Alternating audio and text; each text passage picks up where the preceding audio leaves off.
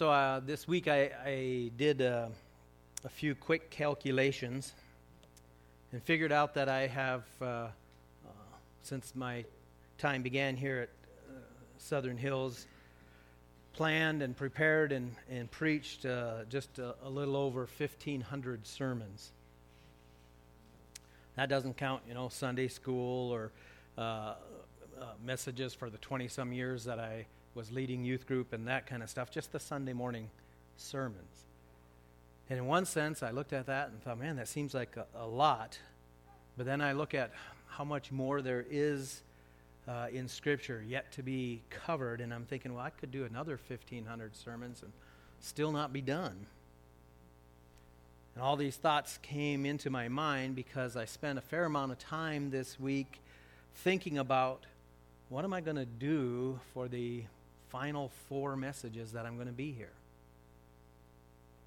As always, of course, uh, I'm thinking and worrying and going through that. The Holy Spirit is always working way ahead of me. Uh, up until um, our break for Christmas, uh, we had um, spent the last several months doing sermons by request. Uh, this was an opportunity to answer some of the questions that, that people might have concerning either particular verses or passage in the Bible or maybe issues uh, concerning uh, Christians or churches or that we might be facing in culture, this type of thing. And at the end of that series, I had planned to do uh, a few sermons covering a bunch of questions that I had received about why and what and how we do things here at Southern Hills Free Church. I mean, this church is different than what many had experienced uh, before. Um, a lot of you have come out of various uh, different church backgrounds, become part of the family here, and so I got a lot of questions like uh, some covering simple things, others more profound. But uh, I had questions like, uh, why do we stand when we sing? Why do the elders lead prayer? Why don't we take prayer requests from the congregation and have different people pray? Why do people why do I have people look in their Bible when when I, I, I announce and read the sermon passage? How should we behave in church? Why not have communion every Sunday? Why is communion passed uh, instead of having people come forward and receive it from the pastor? Why don't we say the Lord's Prayer? Why do you pass an offering plate? What is an acceptable offering to God? Do you have to be baptized to be a member of this church? And what does membership mean and why is that important? What is acceptable worship? Should we raise our hands? What about the use of instruments in churches? As you can see, I got a bunch of different questions. Why we do what we do. And as I looked at uh, that, I thought it might be good for us to cover that as a church family and body in the next uh, four weeks because that'll help remind us of who we are as a church, who we are as a family, along with what is important to us and why. And that uh, will be vital, I believe, uh, to keep in mind as the church moves forward into what God always promises will be an exciting new future. Obviously, um, to answer that many questions, we'll be looking at a bunch of different verses in Scripture. And today, I, I always feel. Uh, I, I, I, feel like today's sermon is going to be introduction, the entire sermon, um, and and we'll move into things more, and, and, so we'll lay some foundation today, and then answer a bunch of questions. But turn to me, uh, with me to First Timothy, little, little book of First Timothy, chapter three. And uh, I picked these verses as a theme for today just because, well, you'll see why as we go through. Uh, we're not actually going to even spend much time focusing on them, but, but just as a, a platform to get us started. 1 Timothy chapter 3, just verses 14 and 15. One of the questions was, why do I have people look in their Bible when I read the passage when I'm going to read it out loud to them? Right? There's, and that was the question. They came up and talked to me and said, well, you read it out loud to us, so why do we look in our Bible? Um, and, and there's a number of reasons for it. Uh, but one is I want you to know it's really there. Um, you know, there's shysters out there that will say, hey, God said this. And uh, I, I, want you to see uh, that it's really there. Um, and so that's one of the primary reasons. Plus, it's good for us to get in the habit of looking in our own Bibles and letting God speak to us. So, 1 Timothy chapter 3 verses 14 and 15 says this, Paul was writing to a young pastor named Timothy and he said, "I am writing these things to you hoping to come to you before long, but in case I am delayed, I write so that you will know how one ought to conduct himself in the household of God, which is the church of the living God, the pillar and support of the truth." Father God, we thank you so much uh, for your word that, that guides us instructs us, leads us, strengthens us. God, your word uh, is a resource for us. And so we're thankful uh, that you've uh, given it to us, given us opportunity like this to study, to look into it, and to learn from you. But mostly, God, we're, we thank you that you work through your word by the power of the Holy Spirit to prepare us and strengthen us for your plans and purposes for us in this world. So, God, as we look today at what you want to teach us, we just pray that you would be free to work in our hearts and minds. We ask this in Jesus' name. Amen. So, I, I I'm suspecting most of you know this, but I, am going to say it anyways to, uh, to establish it right up front. We, we need to know that there is no verse or verses, no passage anywhere in the Bible that says this is how you should do church, right? Uh, there are no verses that say, here's what a worship service should look like. Here's a list of things that you should make sure you do at church. In fact, did you know that there's not even a single verse in the Bible that tells you you're supposed to have a church service?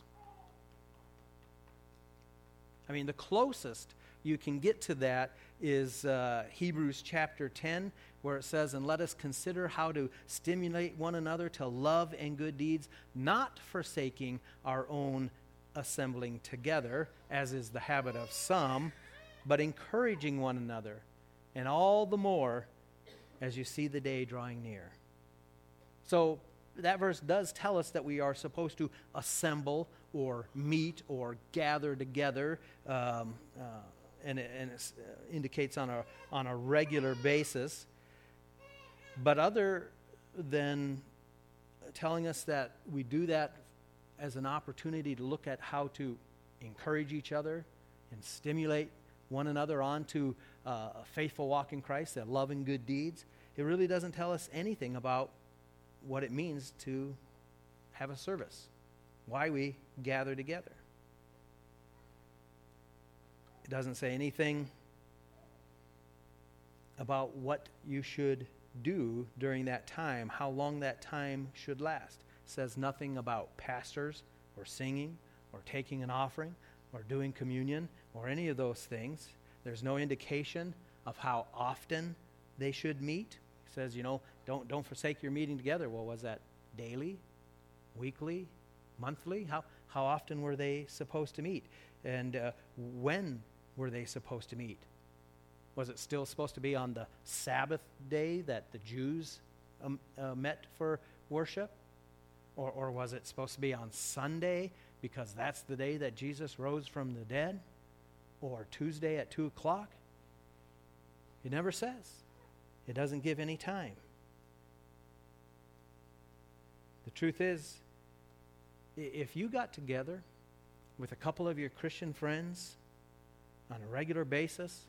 You went to a coffee shop, you sat around, drank coffee, encouraged one another, challenged each other in your faith, built each other up, you would be fulfilling what that verse calls for.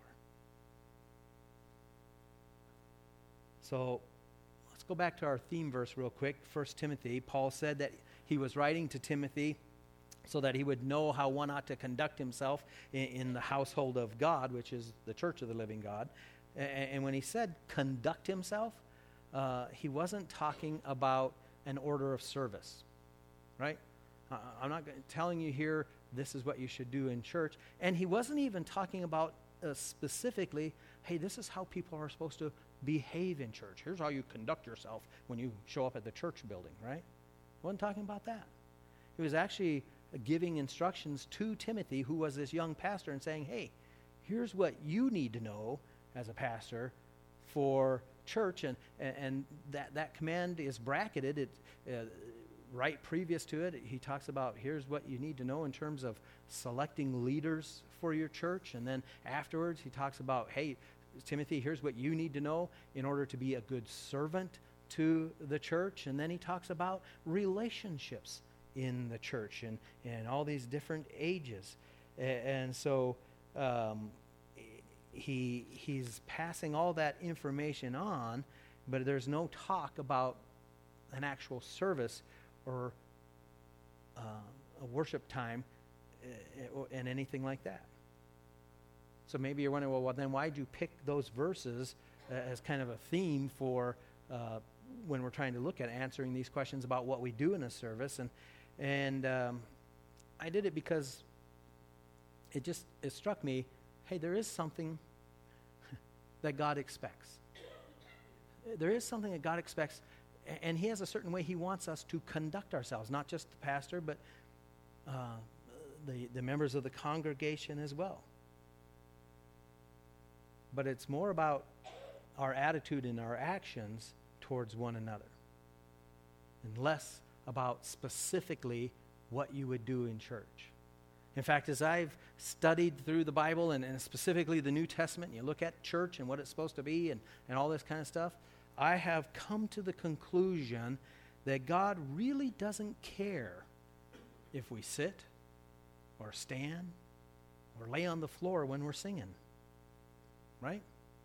He, he doesn't give any instructions about that. Instead, he does care a great deal about how we treat each other, how we talk about each other, how we even think about each other. Because He wants us to come together as a family, as a body, as a brotherhood of believers, and He cares about those relationships. If there is friction between you and, and one of your fellow believers, then when it comes to church, God's not going to be the least bit impressed with how you dress up for church or how well you sing or how much money you give or how big the Bible is that you carry or any of those other things. In fact, the truth is, God doesn't even want you doing church if you're not work, willing to work on clearing up any relational troubles. And, and I can say that with confidence. I mean, I know that as a fact because that's what Jesus himself taught during the Sermon on the Mount. Right? He, he said, Therefore, if you are presenting your offering at the altar, that would be what we would translate as doing church. You're coming to do church. And there you remember that your brother has something against you. Leave your offering there before the altar and go. First be reconciled to your brother, and then come and do church. Then come and present your offering. I mean, that's, that's pretty bold, isn't it? He, he doesn't even want you to show up for church until you've reached out to your brother. That's how we're supposed to conduct ourselves in the household of God, the church. It's a, it's a relational thing. But all of that indicates that we should be doing something when we gather together, right? And, and so, getting back to that idea of a church service, uh, even though there's no, you know, sample bulletin in the Bible for us, hey, you can, you know, follow this order of service, which I believe some people think there are because if you try to change things in a service, some people might go ballistic and, and they, they, think, hey, it's right there in Leviticus. This is what you do. Um, it's not. There's no sample bulletin, uh, no order of service. Uh, we do know that those early church, uh, Christians gathered together regularly for worship. And that means they were doing church, and therefore doing church is a good thing, right? But how is it then, if none of those specifics are given, that we should figure out what it is that we do? I mean, that church over there, they have communion every single Sunday.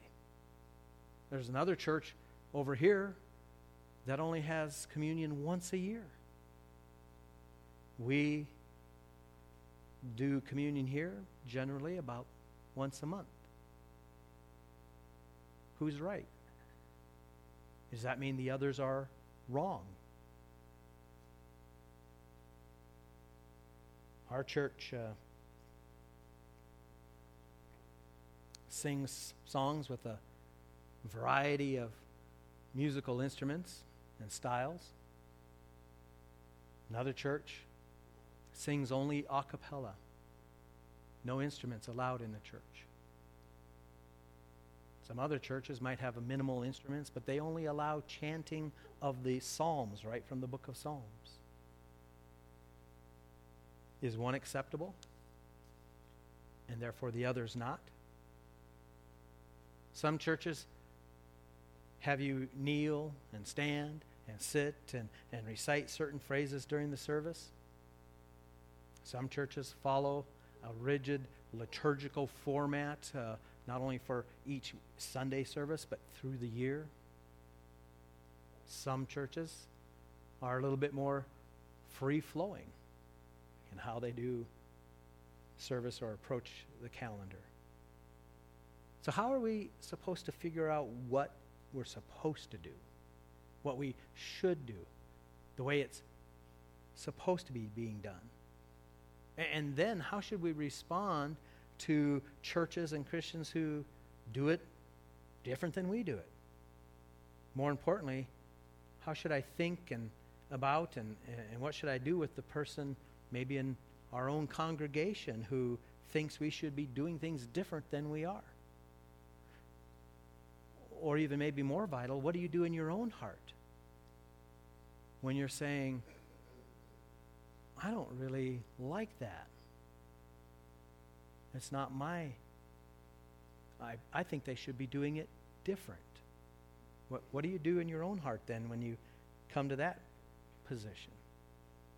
I mean, these are important questions because, as we already saw, God does expect us to have a certain way we conduct ourselves in the household of God. And, it, and, and, and we're supposed to be conducting ourselves in a, a loving and harmonious way, even with people we don't see eye to eye with in terms of how we do things as a church. So here's, here's the deal. When it comes to figuring out what we should do in terms of worship service, since the Bible doesn't give us any specific instructions, we, we end up having to make decisions based on principles or, or clues that we can gather from Scripture. And I think that requires us then, if we're going to want to be biblical, follow the Bible, uh, requires us to really look at two different things. One, you can look at the examples that we see in the Bible. Now, unfortunately, there's nowhere recorded for us the entirety of a church service. Okay, they met. First thing they did was this. They did that. They didn't. You know, where do you see uh, an example of that? But we do have multiple examples in in the Bible of Christians meeting together for worship. Little snapshots, just little pictures of things here and there. And so we can gather things from the examples in in, in the Bible, um, and we need to understand uh, that the examples um, uh, well, we'll get into that. And, and then the second thing you, we would base it on is directive teachings. Okay? So we have some samples, we have little snapshots of things that happen in worship service, and then we do have some directive teachings. Again, no directive teaching that says this is how you do church, but rather directive teachings of things we are supposed to do with one another, in community, in group, when we gather together. Uh, and so uh, let me give you an illustration of both those things a sample and, and, a directive teaching, right? The book of Acts, chapter 20, uh, verse 7, gives us a picture of one aspect or a little part of a service when people got together. Acts chapter 20, verse 7 says this On the first day of the week, when we were gathered together to break bread, Paul began talking to them, intending to leave the next day, and he prolonged his message until midnight. There's an example of one church service, right? Uh, you know, breaking bread was uh, the, the phrase generally used for sharing in communion, right? And, and so here these guys were going to have a communion service together, and Paul was preaching uh, a sermon, and, and um, he, it was, he was going to be leaving soon, and so he preached, and he kept on preaching and we have no idea what time he started preaching, but he was still going at midnight. So, in order for us to be biblical, should we do the same thing? Fortunately, for you, the answer is no. and I'll explain why in a little in, in, a little while. But let me give you an example. You know, that's just a sample picture, a little snapshot we give, but let me, let me give you an illustration of directive teaching then that we find in the Bible. It comes from Ephesians chapter 5, and it says this Speaking to one another in psalms, hymns, and spiritual songs, singing and making melody in your heart to the Lord. Okay, so here's here uh, that that sentence is written in the imperative form, meaning it's given as instruction, it's given as a command. This is something you should be doing. But notice it doesn't give any parameters uh, concerning how, when, where uh, to do it. There's nothing in the context of these verses that talk about this happening specifically at a worship service. Uh, and, um, that's the case for most of these directive teachings that we find in the Bible. They tell us these are things to do in community, these are things to do for one another together but it doesn't say, do this at church.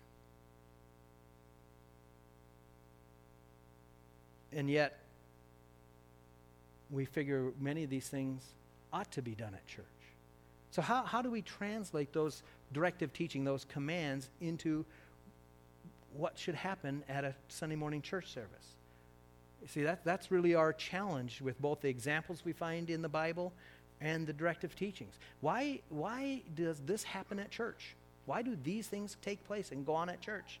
And you, you, you know, when the Bible doesn't give a lot of specific instructions, where did that come from?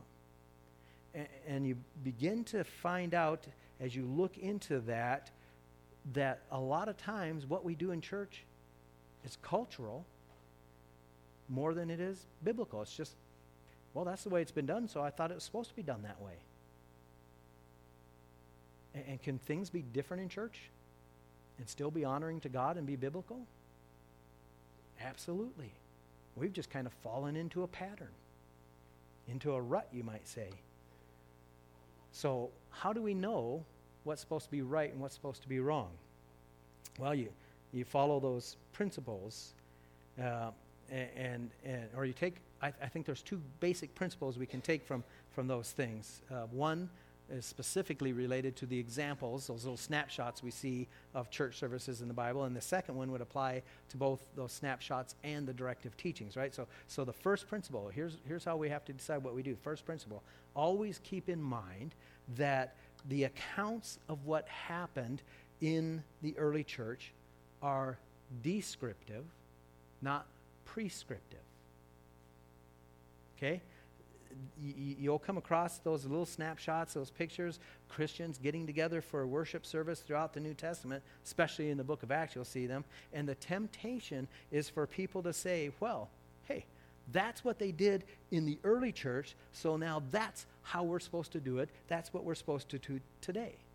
And what they're doing is they're taking a description of what went on and they're making it prescriptive. They're making it an order or a command for what must take place today. So again, let's go back to that verse that we looked at, that one in Acts chapter 20, right? On the first day of the week, when we were gathered together to break bread, Paul began talking to them, intending to leave the next day, and he prolonged his message until midnight. As you read that and, and you continue on in the passage, you naturally understand that this is simply a narrative account of a particular incident that happened. It's a description of what took place and went on. And, and, if you continue to read in Acts chapter 20, you'll, you'll see more details given. For instance, they met on the third floor of a building. Um, and we know that because Paul preached so long that a kid fell asleep uh, in, sitting in the window sill and fell out and, and died uh, falling down there. Um, good ending to the story. God raised him from the dead, and, and, and his parents were happy. But, um, but you know, are, are we supposed to have church on the third floor of buildings? Because that's what they did there. Am I supposed to preach till midnight? We have no idea what time he started, but pre- you know, nobody I know argues that you should do those things. And yet I have heard people argue that, hey, you're supposed to have church on Sunday, the first day of the week, because that's what it says there. Hey, they were meeting on the first day of the week, which in, in the Jewish calendar was Sunday. Uh, some people use this same verse for uh, supporting the idea that you're supposed to have communion every week. See, they were meeting to break bread together on that first day. See, that's the pattern we see with them. But why would you take one point and not the others and make it normative for what you're supposed to do today? They pick and choose only what they want. Um, the Bible never tells us when we should meet together to worship. Well, why does it happen on Sunday? You ever wondered why it happens on Sunday? Well, because it's the weekend, right? That makes that's a good time to have church because nobody's at work. You realize that in the early church, which began in Israel, Sunday was a work day. Sunday was the first day of a new week, the beginning of that work day. And, and since work began uh, shortly after the sun uh, came up, the chances are they always met in the evening. So if we were to translate that over into our culture, it'd be like doing church Monday nights. That's what they were having to do. This was a regular work day. But they chose to meet that day because they wanted to celebrate the fact that, hey, this is the day that Jesus rose from the dead. This is, this is the day that changed everything for us. And so this, this seems like a good day for us to meet. But we also read in the Bible where they met day by day throughout the week. It wasn't until the year 361 when the Roman Empire mandated Sunday worship. And, and so soon after that, when they mandated Sunday worship, well, then that's when it became uh, popular to take the day off, make it a day of rest. And so then church services moved to the morning, and people were doing uh, church in the morning.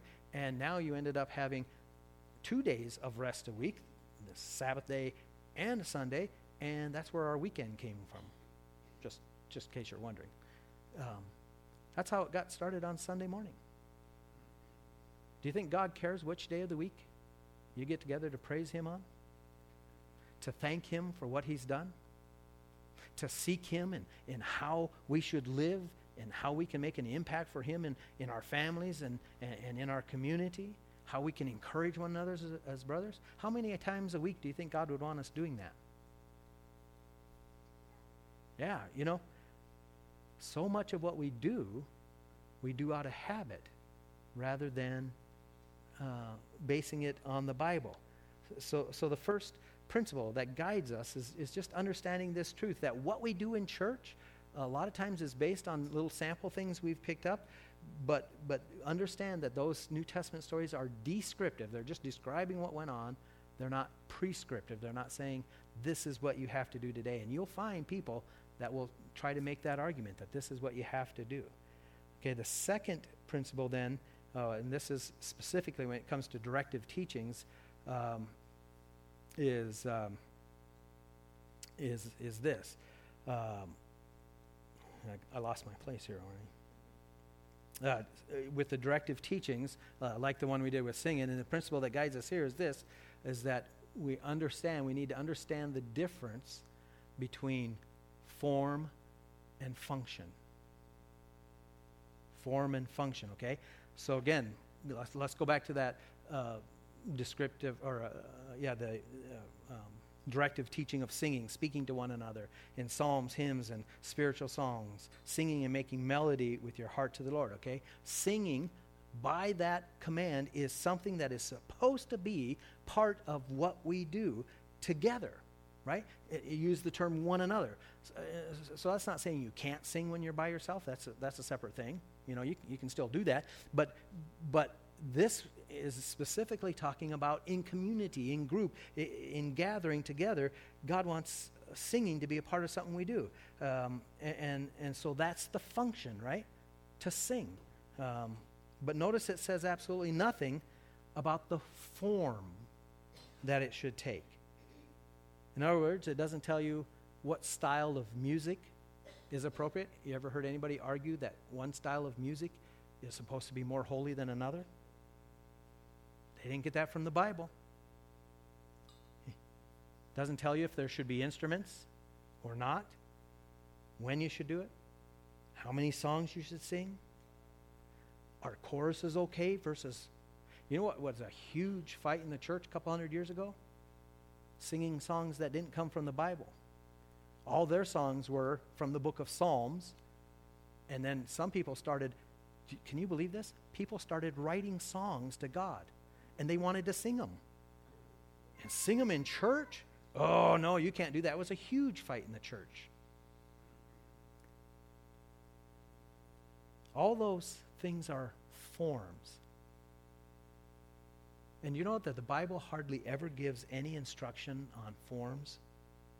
It just tells you the function that He wants you to do sing, pray, worship, preach, these types of things.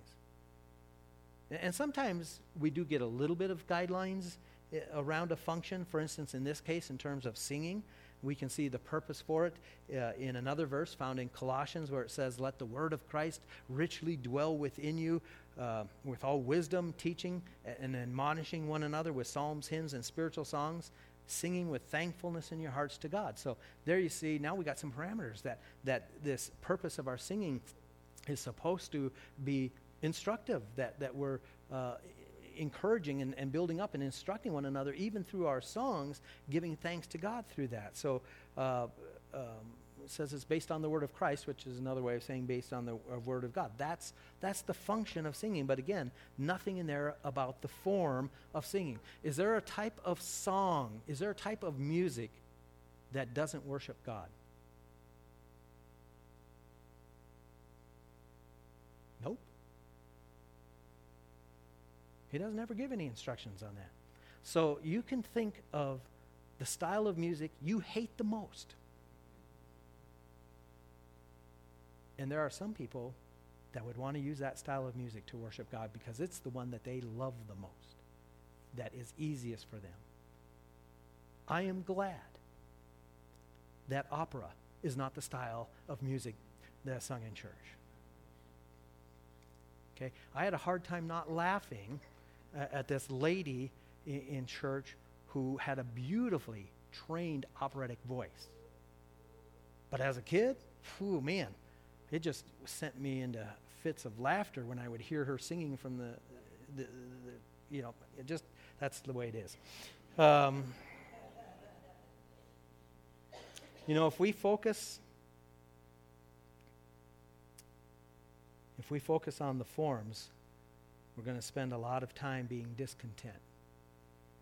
Because guess what? Forms change. You have preferences and likes, and other people have different preferences and likes. And we go to church together. And God wants us to have good relationships through those differences and likes. If you focus on the functions, so that you are coming to worship God through them, giving thanks to Him for how He is working in your life and in the life of the church and impacting this community, then the forms will end up being more of a minor issue that you can choose to live with, even if it's not your number one preference. And chances are, some of the forms of the way things happen here at Southern Hills are going to change. Going to change over the next year or two. But as long as we hold fast to the biblical functions that God has called us to, then I believe that God will continue to do a good work through this body of believers. And that's going to happen as we keep our eyes on Him. Now, I do want to answer a lot of those questions very specifically because people had them. But we'll do that next week as we begin looking at how do we apply these foundational principles form and function, descriptive, not prescriptive. How do we apply that to why do we do what we do here at Southern Hills Church? Till then, let's keep our focus on what God's doing. Let's pray. Father God, we thank you so much that that the church is yours, that Jesus Christ is the head of the church. We thank you for the freedom that there is in the way that church is done. That it's not about any specific form, but about truly worshiping you, giving our hearts and lives to you, and, and letting you work through and in us. So, God, we pray that as we uh, look at some of these uh, specific questions that were asked, that you would help us to remember what is truly important in gathering together. We pray this in Jesus' name.